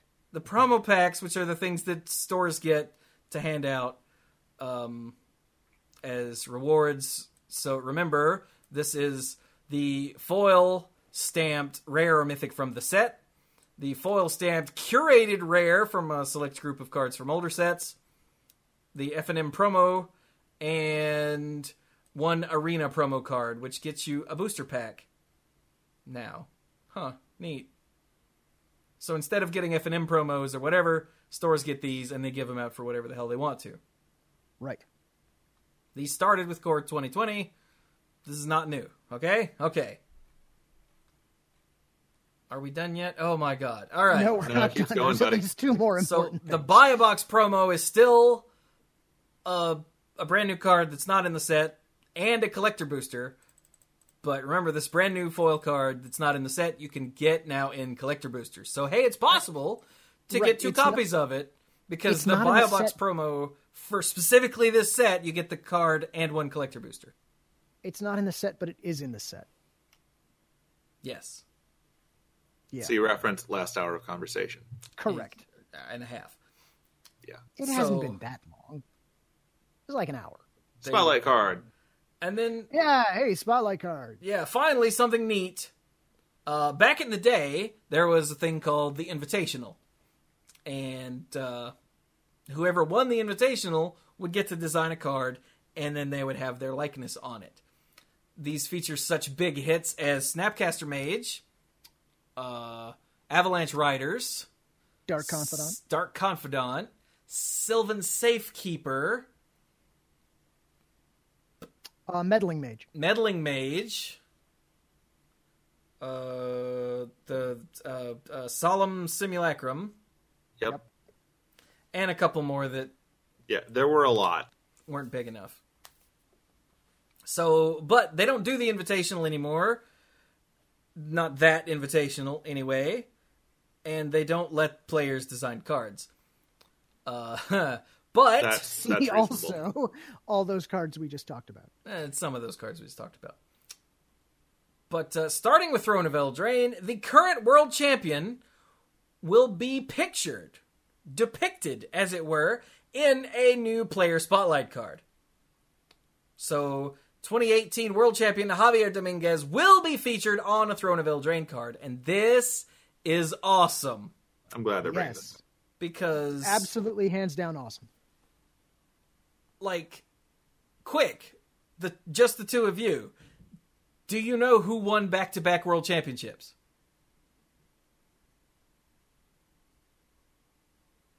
okay Dude, while I they don't, even know, know chat Cluze's real name. do you know without looking it up oh there we go i am the dork got it shahar shenhar won two world championships in a row and lots of people just don't know that Correct. because as Including we me. pointed out earlier, the vast majority of Magic players are casuals. Right. I mean, the three of us fall in that category. Yeah, I As do not actually Magic. care who wins the tournament once we are done mispronouncing their name. Exactly. But uh, this is a really sweet way to make winning the world championship matter for more than the paycheck and the invite to next year's worlds. Like this is really big, and I'm I'm very happy that they're doing this. You too can get your art on a card and then later see them reprint that card with different art. It could happen. Yeah. Just unless you're uh, Kai Budde, in which case then they will reprint it with better art, but with you still on it. That was nice. Yeah. and then hiccups. But that's cool. Like that'll be a fun thing to look forward to, and I, I like that they're doing that. And hey, Brew182 is now following. Thank you. Welcome to the pool. nice. Uh, so yeah, that is this this article. Now uh, on Twitter, who is this person? If if I if I may, before we move on from from this article. Uh, so remember, at the beginning of all this nonsense, like an hour ago, we said that uh, the whole point of what we're doing here, of what they're doing here, is uh, how can we make tabletop magic even better? These were the answers they came up with, and uh, overall, you know, my my philosophical philosophical objections uh, aside, uh, I I think it's actually pretty good. Right? I mean, if you want surprise and agency, they've given you different kinds of boosters to buy and neat things to open in those boosters. I don't think they're trying to kill magic, or at least not paper magic. At least not yet. Yeah. So, as I was saying, this person on Twitter, uh, Quincognito underscore, made a handy dandy little chart to explain what is in each booster. Data. Let's see if I swap to this one. Does that help? Nope, that cuts off the other end. All right. Well, I don't have this framed properly, but you can see borderless planeswalkers in foil and non-foil, and showcase cards, and extended art cards. Buy a box and planes and all, just all of the different flavors, and it's a simple yes or no for where you can get them. Now, just looking at this, it looks kind of god awful, but it looks like what did someone say in the comments? This looks like an Ubisoft uh, uh, pre-order Pre-order bonus chart. Chart, Yeah, it, it does. which it, sorry, it's a Ubisoft. It turns out. Uh, I don't know. It actually looks like I get something if I bought off of this. Aw. Uh, but I, I I bring this up specifically because it's it, it looks horribly overcomplicated. But remember, we have zero practical tactile experience with this just yet. This will all make sense, I'm sure, once we get a set or two under our belts. Then there will uh, on Twitter there will be pedantry running rampant of no, of course you can get the non foils in this kind of booster. Psh, duh.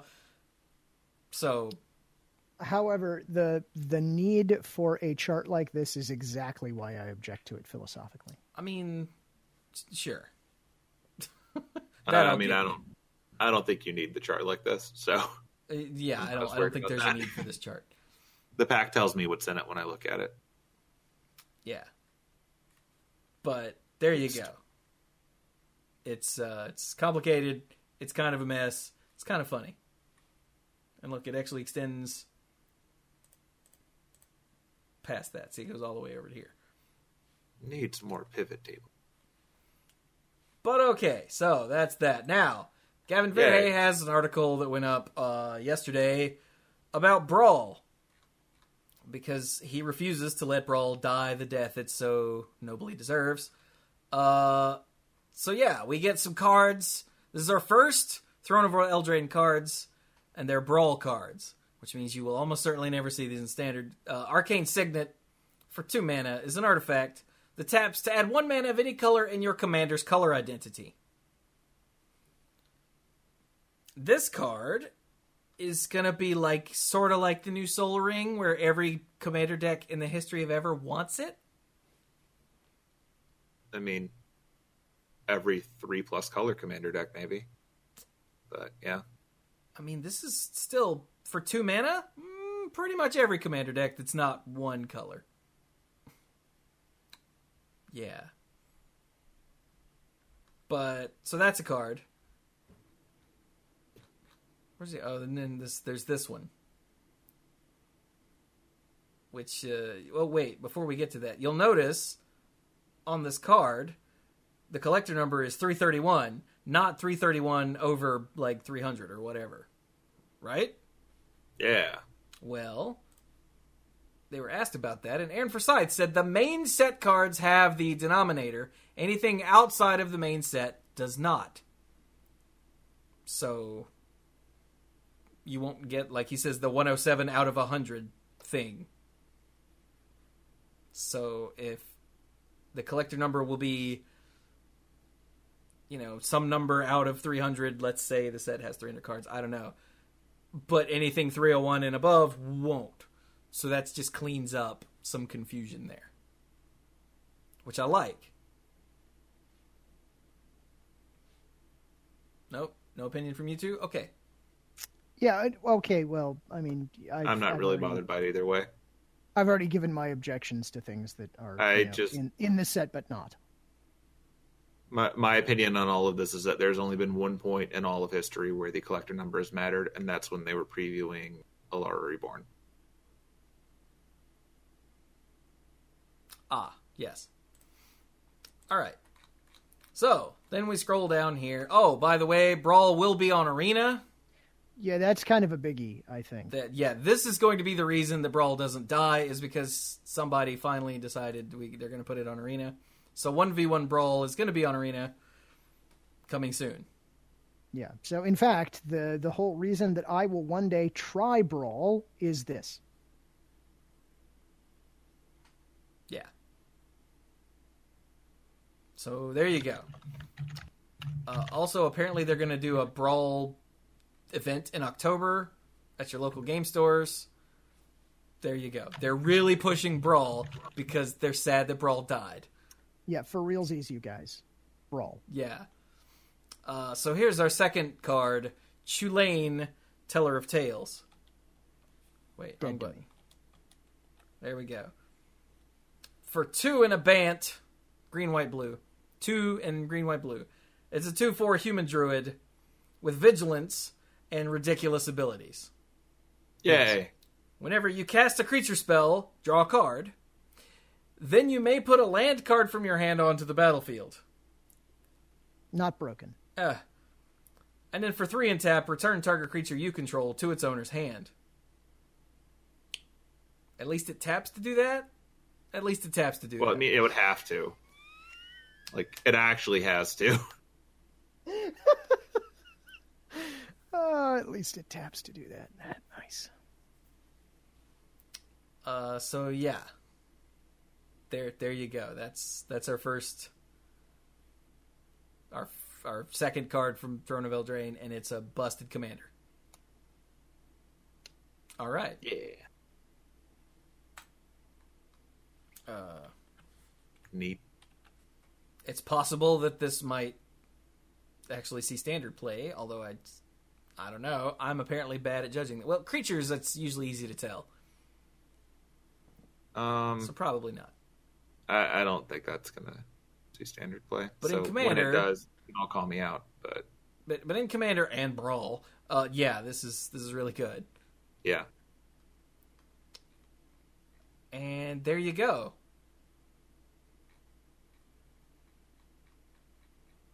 Yeah, that's that.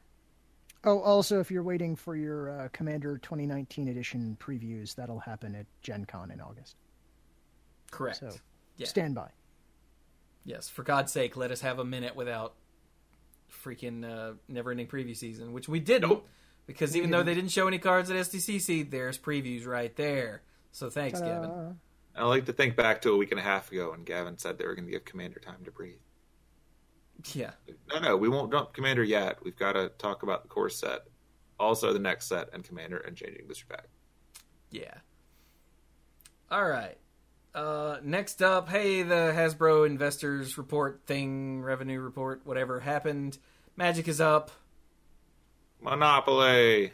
Ma- Magic is up, and they're planning on exploiting it further, of course. Play-Doh. So, yeah, there you go. Have some numbers that say Magic good. Go team. Yeah, Magic's making all the money. Arena's making all the money, and they're going to push people to spend more money on Magic and Arena. And then Because three months they'll they say the same thing, and then three months after that they'll be like, "Well, it's down because it's always down the first quarter." Yeah. This is a cycle. All right, we good there? Sure. All right. Next up, hey, look, the Arena State of the Beta. Hey, hey. Uh, they're doing a new event. Because you remember they did that. Hmm, I don't remember what it was called. The War of the Spark Spotlight event? Chronicles. War of the Spark Chronicles, Chronicles, was the, the full name. Yeah. Well, now they're doing Planecation. Uh, let's see. Events will start on Sunday at 8 a.m. Pacific time and end on the following Tuesday. Sunday, I believe. What? I believe we mean this coming Sunday for the first one, in fact. Uh, I don't know. There's no date yet, but Yeah, but I think there was a tweet about it, and I think it really does start this week. okay. But it starts Sunday at 8 a.m. Pacific time and ends the following Tuesday at 11 a.m. Pacific time. So you have Sunday, Monday, Tuesday, Huh. but only part of Tuesday. So it's basically Sunday and Monday. Are you at your computer for two days? If not, you're screwed. So if you're actually on vacation, this doesn't help you. Uh, you'll earn rewards based on the number of wins, up to six wins for each event. And there's no entry fee. Boom, there you go. Oh, and it doesn't matter how many times you lose. Just play till you get there. Yeah. So if you're playing against someone named Cluze, feel free to concede. Let's see. Now, the Mana Pool Discord server pointed out that this paragraph was a little suspect. For those of you who participated in our War of the Spark Chronicles events, you'll notice a couple of key differences. For starters, we shortened both how long the event lasts and the number of wins required to earn all the rewards. We heard and saw that as each event and the Chronicles themselves continued, players began to burn themselves out and stop playing. Now, the Discord server pointed out that that too that a bunch of the that every one of those of the Chronicles events got more complex as you went along. So you started with no deck, it was Momir. Mm. And then you went to like Singleton, I think. Cluze, you played these. Do you remember? Uh, I know there was a Pauper event, and I think there was a Singleton event. I forget what the other one was. And then there was just like standard without something, I think. Yeah, Maybe it was full sounds sta- I don't remember. But like the and if I also remember correctly, people complained more about the meta for each step. So that oh, the one that gave you counters on creatures and planeswalkers. Yeah, I heard a lot of oh, people Oh, yeah, yeah, yeah. complaining about that one. So like you you needed more and more complex decks to play in each one. So of course, the one that requires no deck, you just go in and play. More people are going to play for longer. So it could be that they are shaping the data to fit their goals rather Yeah, than here's here's what I'm going to say. Lessons were learned. They may not have been the correct lessons. could be. Yeah, the new event. Uh, is called Planecation, and you're gonna go to different planes and do stuff. Yeah. Presumably. I I like the idea of shortening the number of wins that you need to have. I don't like the idea of just how bloody short this is because it's really just Sunday and Monday. Right? Like that seems. Yeah, I mean it's sure it's part of Tuesday too, but I mean only until 11 a.m. Pacific. So like mid afternoon on Tuesday. So if you have an actual job, we meant Sunday night and mon- well Sunday and Monday night. Like you guys have any plans on Monday nights? And on Monday night, you're supposed to be in the chat right here Yeah. on twitch.tv slash the Mana Pool. Uh, so yeah. Now it Like- does say that if uh, it says for those of you who get a little homesick, uh, the event rewards will be purchasable for gold at a later date.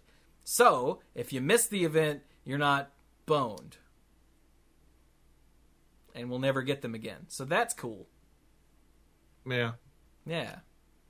So, if they feel like people were burning out, then I feel like the better thing to do is just essentially give a point where it's not worth grinding anymore, and then give people more time to reach that point, because they're, as noted, creating the exact same problems now you have to grind on specific days, and those are days that are the worst days of the week for that.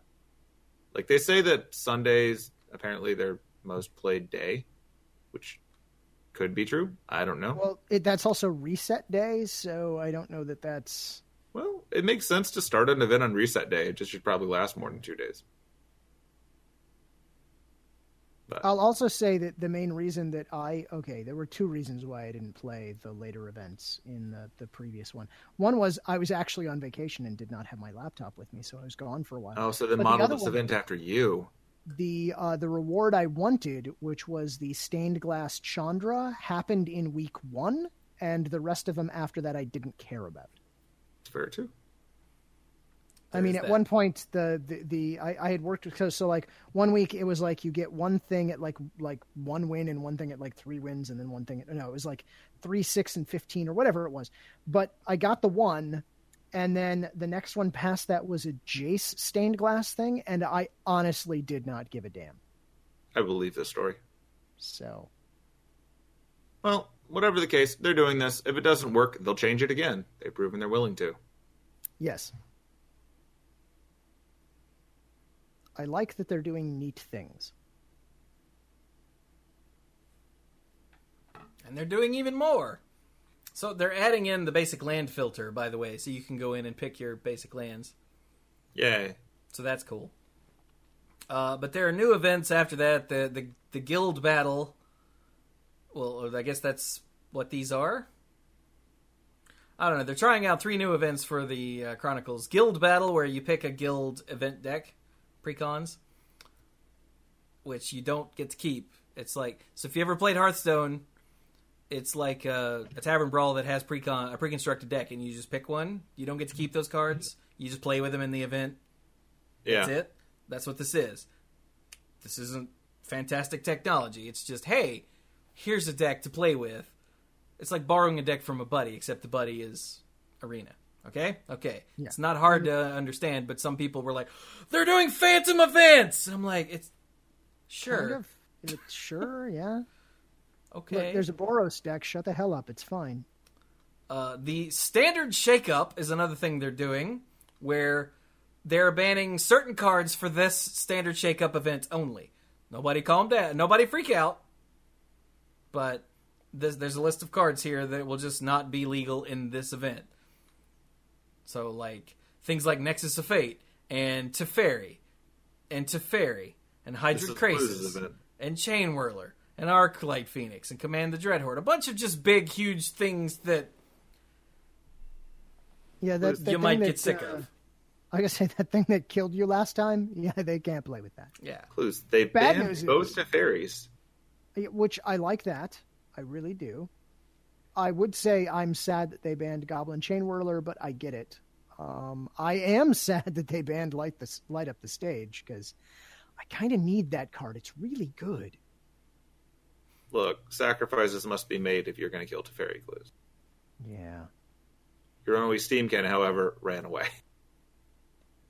And finally, the Landfall event. Whenever a land enters the battlefield under your control, exile the top card of your library. If that card is a land card, put it into your hand. If it's a creature card, put it on the bottom of your library and get a 1 1 plant. And if it's a non creature, non land, uh, you put that card on the bottom. Each opponent loses one life and you gain one life. That is an emblem that is always on in this landfall event. Oh, it says each opponent, so two headed giant for this confirmed. Sure. Don't say stuff like that, Cluze we're a news It's, show. it's, it's not true. It's not There true. you I'm go. sorry. I'm sorry. Uh, they're also finally, finally making it so that you don't have to reinstall the entire goddamn game every time there's a patch. Another thing you guys have to do. yeah, Like, that's the thing you have to do. is the thing you have to do right now. Yeah. Every patch involves completely reinstalling the game. Well, they're finally, finally fixing that. oh, look, it even says, or as you, the player, would probably label this section, finally. Yeah.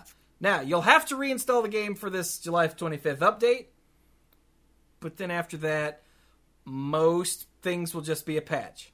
Most. No promises. Yeah. Beta, beta, beta, beta, beta, beta, beta. and this this is something that should have been once it went into open beta this should have been implemented but you know Mistakes were made. uh, yeah they're busy trying to figure out how to monetize the toy before making it a fun toy to play uh, it's it's like Wizards was possessed by Riot Games or something. Uh, and finally, you can download your log files for some reason. So that we can look at whoever generates this um, file structure. I I, I don't under, I don't know what you would want this for. I need to know what's on their C drive, Julie. I guess. Uh. So there you go. That's uh, that's the state of the beta. New event, basic land filter, and you don't need to reinstall every time there's a patch. Yay! So would you believe we've been going for almost an hour and forty five minutes, and now we get to talk about tournaments. Yay! Hey, let's speed run the tournaments. What do you say? Well, we can't speed run it too hard because it's new standard. Yeah, but But it's new standard. You got to spend Yeah, 45 minutes could- talking about your could. philosophical update. We have to talk about tournaments. So there My were 600 and break it up. what? Gotta hang up. There were 600. What is it? 615? Six fifteen. 615 people at Magic Fest Denver playing in the Grand Prix, which is really small. Is it? I mean, Like- they are at altitude. That like especially for Denver that's really small like this is this is horribly small hang on let's go MTG Grand Prix attendance because there is a Wikipedia for that Yeah, there is. I'm bringing it up now. like okay let's go to oh 2018 it is the Ooh, where's this? Sydney. There, there were 625 players in Denver in 28 2008 for block constructed. Yeah. Like, this is one of the smallest American GPs in a very long time. Holy crap! In 2015, there were 1497 in Denver. I'm just looking at the Denver events. Ooh, where's this? Porto Alegre. There were 575 in 2017. 1568 in 2016. Oh, wait, are you are you uh, just looking for Denver? Yeah, 1188 in 2017. Uh, 506 teams or 1,518 players for Team Limited in October of 2018. 700 then- for Legacy in 2012. 2013, rather. Yeah. Yeah, this is small. Yeah. yeah, this is super tiny, and I don't know if it's because everyone's at home playing Arena or because of all of the organized play changes over the years. People, because I know that like you see on Twitter, and I even hear people talking about it on the rare occasion that I go to a local game store or stick my head into the like uh, uh, Facebook group for local Magic players. People don't care about GPs anymore and I think these attendance numbers here are kind of showing that. Look, 708 in Detroit just uh, two weeks ago. Yeah. So, hmm. But anyway, I just thought I'd point that out. Uh, but hey, LSV won the whole Which thing. is great. First place. Look at that! Wow. At uh, at the last minute, he was he was originally going to be on uh, I think it was Black White Vampires, and like the day before on Twitter, he's like, "I'm kind of feeling Scape Shift. Anybody got any cards?" And he he pulled the deck together, and ta-da! Yeah. So yeah, LSV1 playing the uh I think he's at the bottom here, the Bant Scapeshift deck.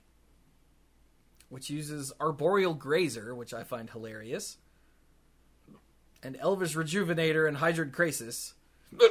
and Hiccups. You've got Teferi Time Raveler, because of course you do. Uh, Circuitous Root, Grow from the Ashes, Growth Spiral, Prison Realm, and Scape Shift. And then everything else is, is lands. And what is it that you're uh, scape shifting? Well, it's Field of the Dead. Let's just. What, what did I click on? Ah. Uh, when it, it or another land enters the battlefield under your control, if you control seven or more lands with different names, create a 2 2 black zombie creature token. Yeah. So you scape shift into a whole bunch of lands and f- some fields of the dead and have a giant army of tutus. At least as far as I can tell, that's all this deck is trying to really do. Yeah, I, I believe it is. I don't, That's I don't goal. think I've missed any sort of cuteness. I mean, I suppose you could beat them to death with Hydroid Krasis, but Well, I mean, but as far as the scape shift part of the deck. yeah, yeah, the goal the goal is uh, is that. Ah, Vincent pointed out you did it on your uh, opponent's instep because of Teferi. Yep. Until your next turn, you may cast sorcery spells as though they had flash. Yeah, there's that. Yeah, Teferi's kind of a bastard that way.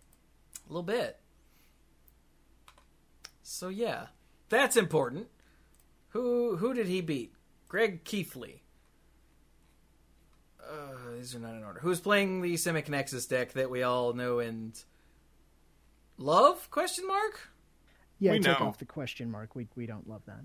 Oh, okay. We definitely know. Uh, let's see. In third and fourth, in no particular reason, Alan's son is on Bant Scape Shift. I, And- I do like how uh, Channel Fireball's system has. I'm sorry, I'm still back on that Simic Nexus deck.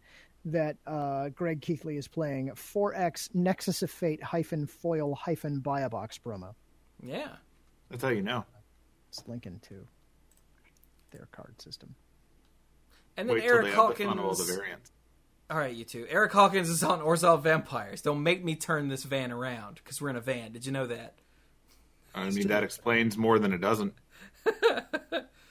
Uh, the Orzhov Vampires deck that we have seen for the last uh, a couple weeks of New Standard.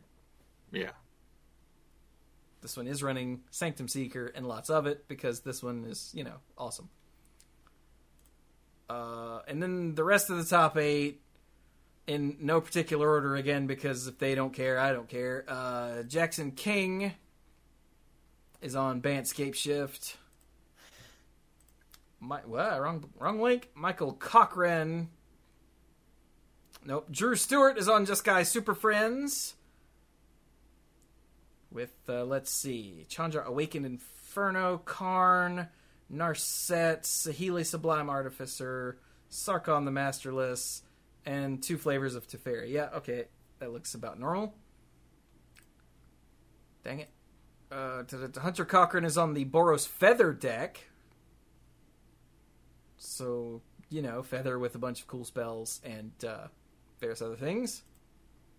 Dang it, wrong button and Chris, I cannot say his name. We're going to call him Chris uh, Owen, son of Glowin, who is no wait, not son, because Owen, Owen and Glowin were, were brothers, right?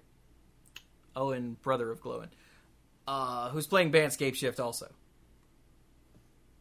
How do you say this? His name? Oh, I have no idea. You you go ahead and, O- and Oyen? butcher that. Oyen. Okay, I like that better actually. Hopefully that's right. It is now your name. That is now your name. Sorry about that. Uh, oh, there's an archetype breakdown. Thank goodness. It's in a tweet, of course. Let's see. Esper Hero was just over 10% of day two. Bantscape Shift was just under 10% of day two, as was Orzhov Vampires. Uh, Boros Feather and Mono Red Aggro were at 10 apiece in number of decks. Mono Blue Aggro was at 8, and from there it drops off to 6 and below and there's a bunch of them that made day two 113 in fact so that's cool. In case you're wondering what you'll be seeing in the future i would expect more scape shift. Probably. because it just sort of popped up this week and destroyed everybody? Yeah. I think players also really enjoy the oh I got there and then suddenly blam everything is over. Yeah. And it'll do that. whoops. Oh right. There was another thing. Hey the going back to magic arena real quick the twitch prime offer apparently ran out on the 22nd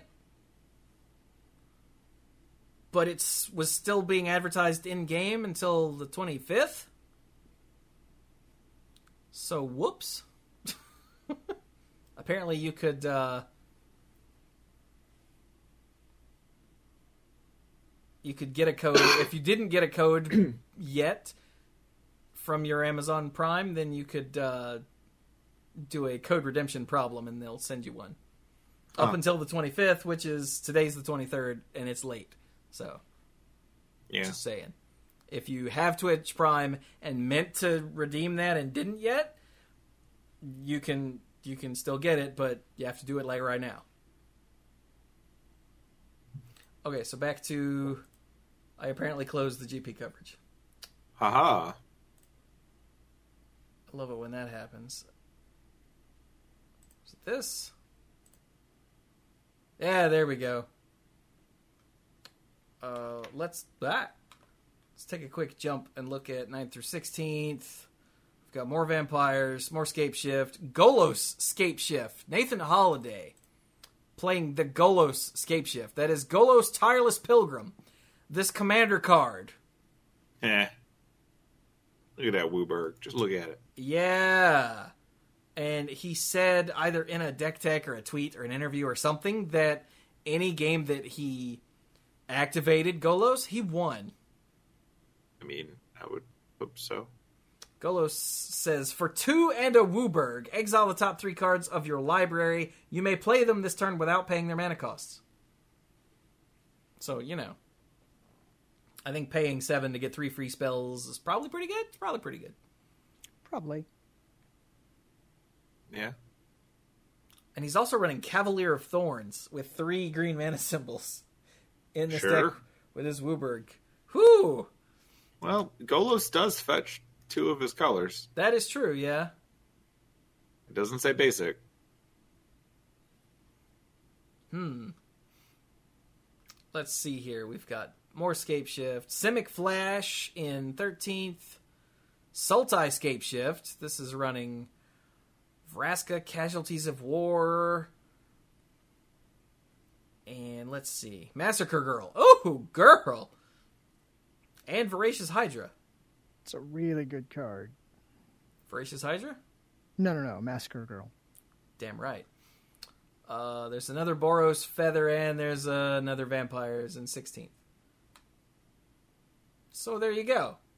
So that was Denver. Yay. Hooray! All right, so now let's go. God, let's go to the Star City event.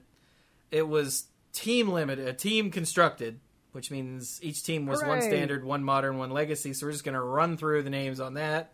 Don't Yeah. care. Uh, so who? How many people were in this? Um, there were 801 people spread over 267 teams. Nice. So, the winning they, team. in fact, defeated the GP for attendance. Yeah. But hey, there's coverage there. Yep. Just saying. Uh, so, uh, the winning team was Corey. Uh, I don't know how to say I've never heard his name said out loud. Baumeister? Baumeister? It's one of those. Uh, and on standard, playing John the Dinosaur, Shaheen Sarani and modern, playing Azorius Control, and Pete Ingram in Legacy, playing Four Color Delver. The second place team, Ben uh, Reagan, Regan, Ragan, one of those, playing Eldrazi Tron in modern, Alex Rubin on Four Color Control in Legacy, and Nicholas Delval on Boros Feather in Standard.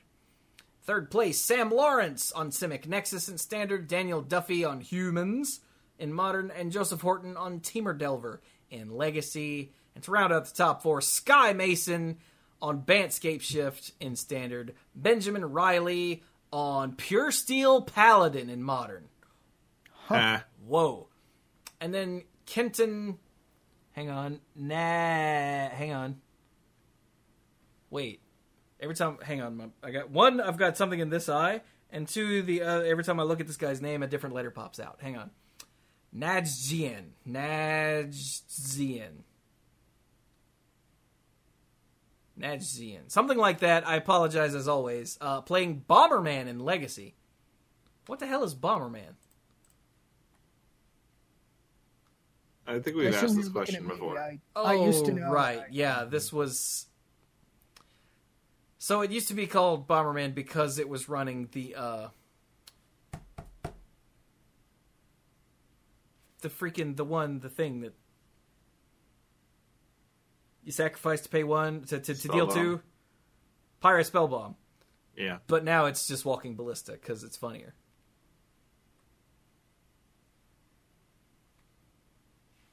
Did the Pure Steel Paladin deck play the new? uh Hang on, let me go find it. I hope so. Doesn't look like it. No. No, because that costs one. Why would it play that? The question was, is it playing the new, the big ass hammer thing? But no, the hammer costs one. These all cost zero, which is why the deck works. Yeah. They have to cost zero to be able to like that.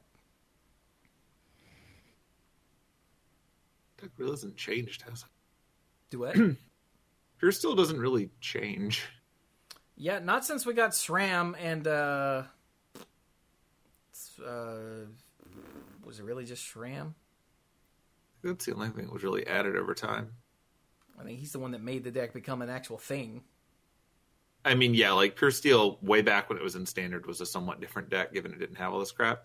But no, I mean the modern Um, deck.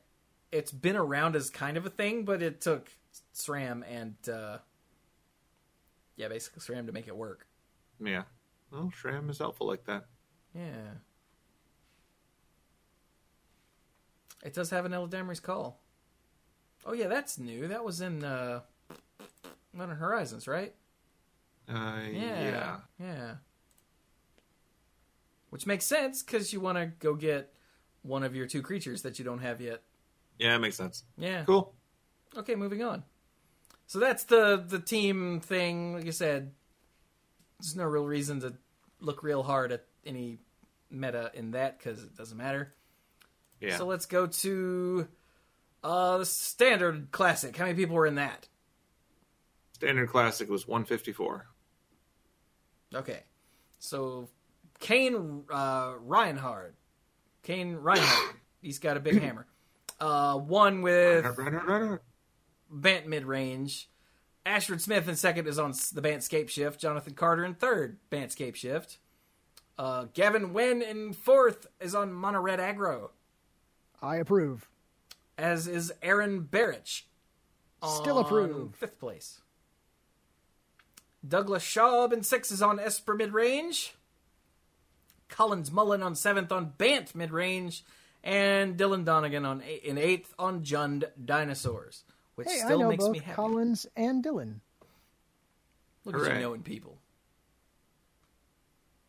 Let's see the rest of the top sixteen: Esper Control, Mono Blue Aggroll, Ag- Terrible. Aggroll, Orzhov Vampires, Bant Mid Range, Sultai Flash, more Mono Blue, Bant Scape Shift, and Bant Mid Range, and that rounds out the top sixteen. Yay! Mono Hooray. blue egg roll. Yeah, don't eat that one. No, That one's bad for you. that's not even a Dr. Seuss level thing. Just don't do it. Wow, blue aggro. Uh, how many people were at the modern Open Classic, Modern Classic Open Classic? Obviously, a lot more because it's modern. You're at 277. That is a lot more, yeah. Uh, Nick Urban won on Mono Red Phoenix. He beat Joe Ambrosio, who was on Mono Red Phoenix. They were both ready to go Like the mirror. home, and then they did. Yeah. Uh, John Goss in third was on Grixis Urza. Oh, right, Urza, the card. Yeah, we've seen this deck. Okay. I was like, Grixis Urza. My brain filled in the word Tron, and I'm like, I, I don't mean, know that one. Urza No, no, didn't we're get a card until now, so yeah, fair. Uh, Stephen Borakov was on Counters Company in fourth. Tyler Allen in fifth played Burn. Burn. Tim Turner in sixth was on the Eldrazi Tron plan. Josh Pellerine or Pelrine or something like that played Jund to get seventh, and Andrew Lee rounded out the top eight with more Burn. Burn. The rest of the top 16 Eldrazi Tron, Orzhov Eldrazi. Is it Phoenix? Probably. Grixis Urza, more Is it Phoenix? Goblins! Way to go, Jim Davis. Way to go. And then Dredge and Grixis Urza. Hang on, let's go look at this modern Goblins deck. Okay. Yeah, that's where I am. Crater Maker, yup. Matrons, Uh-huh. of course. Yeah. Pile Drivers, Ringleaders, War Chiefs. A Mog Fanatic. Hey, remember that card? War Marshal makes sense. Munitions Expert. Ah, ha, ha, ha. Huh. Rocket Shark. See, exactly. Siege Gang Commander, Skirk Prospector, Siege Gang Loot, or no, Sling Gang Lieutenant, which is the thing that I was hoping would make some kind of uh, splash, no pun intended. And Pashalik Mons, Nice. uh, I'm gonna guess because it's funny. I mean, also, respect all this and Tarfire because duh. Is there? Let's see, Mutavault, Field of Ruin. Yeah, there's Cavern of Souls, and Yeah. Auntie's Oh, yeah. Hovel. You- Got to put that in there. Wow. All right. Ooh, there's Icon of Ancestry in the board. Holy crap! Eh, Along with Trash Master. Along with a Chainwhirler, a Crater Maker, and a Trash Master, The Trash Master. and four Thoughtseize and one Warren Weirding, all in the board, and It's two a goblin. Ravenous Trap. Look at this. This is crazy. Uh-huh. Yeah, this also, is- two Relic and one Ra- Grafdigger's Cage. Because screw you and your entire graveyard, apparently. That's important. I like that Pashalik Mons. That is not. Yeah, I like that a lot. I approve. This is a good deck. Yeah, it was just pointed out that Sling Gang Lieutenant gets past uh, Bridge from Below. Not Bridge from Below. Ensnaring Bridge. Bridge from Below is not legal anymore. Everything gets past Bridge from below. Yeah. And Pashalik Mons is really great against board wipes. Because, okay, well, you kill my 10 goblins and you take 10. Nerd. So, yeah. Seems good. Yep. I, I like it. Especially like the, the new stuff. Making it in here. Munitions expert. Yeah. Since you can't have. Crap. Gempalm Incinerator. This is pretty good. It's not as broken. Isn't that right, Carso? Mm-hmm. Carso knows. He and I discussed this actually just not long ago. Trash master. All right, so that was modern, and now we're gonna throw it over to Cluze for legacy. Hey, the Legacy Classic, where 159 players, more than standard, I might add, 159 players were there for the king of all formats, Legacy. Hey, I'm going to read off some names and some deck lists here, but before I do, gentlemen, can you do me a favor? Can you tell me what year it is? Pretty like, sure socially my, or calendar. Like like calendar wise. Like my, what- my what computer says 2019. Okay, in first place, Alex Hahn is on Temur Delver. In second place, Ed D'Amico is on Is It Delver. Yes. In third place, Tyler Anderson is on Is It Delver. Yes, I already answered that. Are you sure that it's 2019? Because it's nothing but Delver decks. This is killing me. In fourth place, David Weisenberg is on Mono Red Prison. The Mono Red I approve of. The Prison, eh. Fifth place, Eric Bertlett is on Bomberman, as previously discussed. So if you'd like to see a legacy Bomberman, a current legacy Bomberman list, it's right there in all of its walking ballista glory. In sixth place, Brandon Klein is on Azorius Stoneblade. Matthew Voke with four color loam. And in eighth place, Michael Coyle is on Mono Blue Urza, which sounds awful. Just Yeah, this this is definitely the anti Cluze deck. Yeah. this is. I feel filthy just having this deck open. Oh, let me That's let me close I that then. This is. Yeah, I'm just going to close that and look at 9th through 16th if I could, please. We got some Storm. Uh, what do we think? Ant or Tess? Ant or Tess? Oh, I didn't look. It is Uh, Ant. It is ant. Yeah. It is Ant. There we go. Uh, is it Delver? Imperial Painter. Oh, look at that. Well, that's nice. Any new tech in the Imperial Painter deck? Oh yeah, the painter was unbanned in Commander, so now it's people feel like they can play it in Legacy again without being shamed. Uh, Goblin Engineer is new. Oh, hey, you're right. Look at you. Yeah, okay, I can live with it. I can live with Oh, it. Oh, and Arcum's Astrolabe, of course. Mono Red Mill. Yes, yes, Carso, that is that is in fact on a Red Mill.